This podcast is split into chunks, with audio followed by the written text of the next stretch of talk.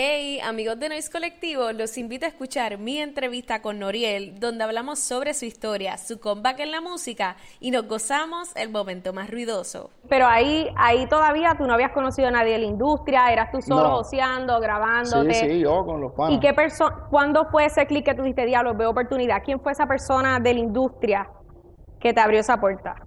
El primer estudio, estudio, estudio que toqué era de Pichi Boy Scary. Que de hecho, ahí fue conocida a Darel para ese tiempo, hace 15 ¡Diantre! años, 13 Saluda a para allá. Fue, fue hace tiempo que Darel grabó en el mismo. Incluso. Pichi, ¿sabes? Siempre que se lo digo, siempre que luego se lo digo, nos pichaban y todo, a mí a Darel. Imagínate. Éramos como que los loquitos, como que los loquitos del estudio. Pero ese fue, ese fue como que el primer estudio real que grabé. Después de ahí, en verdad no, no conocí más nadie, más nada. Yo me había quitado como a los 19, 19, 18, este, Baby Rasta es mi primo. Pero nunca, yo nunca no tenía comunicación con Baby Rasta. Baby Rasta, él, él él es primo, primo, primo de mi mamá. Él es, no, él es primo, primo full de mi mamá.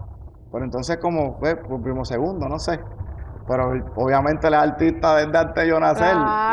Lo ¿Y qué fue? quizá- ¿Tú le tiraste algo así le no, dijiste, no, mira? no. Lo veía quizá una, una vez de mil en cien. Entonces un día, él es de la monja también. Es del mismo barrio. Entonces su, herma, su, su ¿Verdad que hermano. viste las monjas? sí, no me su hermano vi- vive allí, al lado de, de la casa de mi mamá. Y un día él estaba y él estaba escribiendo, su hermano canta también hace años también, y yo me pasaba escribiendo con el hermano. Pues ese día de casualidad él estaba escribiendo junto con el hermano en esa casita. Y yo entré de presentado, qué sé yo, y era un maleanteo, que obviamente ese, ese es mi fuerte. Pero no era el fuerte del hermano, el hermano le mete bien cabrón el reggaetón. Entonces yo me metí como que literal de Ah, esa presentado. fusión de los dos, me imagino que No, yo me metí de presentado, no, papi, esto, pum, vamos a cambiar esto por esto, qué sé yo, esta pistola no se dice así, se dice así, lo que sea. Y ahí fue como que rato digo, como que, ah, este cabrón como que le Te mete. está metiendo. Y nada, pichadera, como a la semana me llamó, ¿qué estás haciendo? Estoy montando aquí en casa, ven para acá, fui para allá, y ahí como que empecé a escribir cosas con él. Pero ya yo me había quitado, ya yo no cantaba, ni quería saber de la música, hace cinco años y no ni hice un carajo. Pues ahí empecé como que a meterle con él, a montar cosas con él, de ahí él me llevó para el estudio donde, donde él trabajaba, y ahí con él fue que empecé a conocer un montón de gente. Y empecé de compositor con, a mucha gente.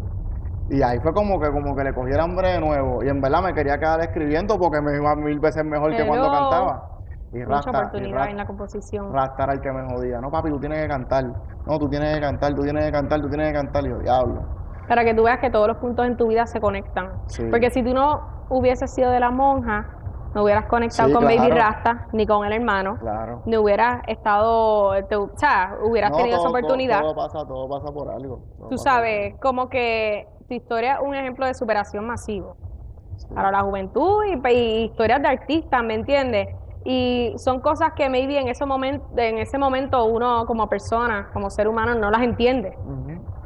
Pero mírate ahora, independientemente de las cosas que te han sucedido, ¿me entiendes?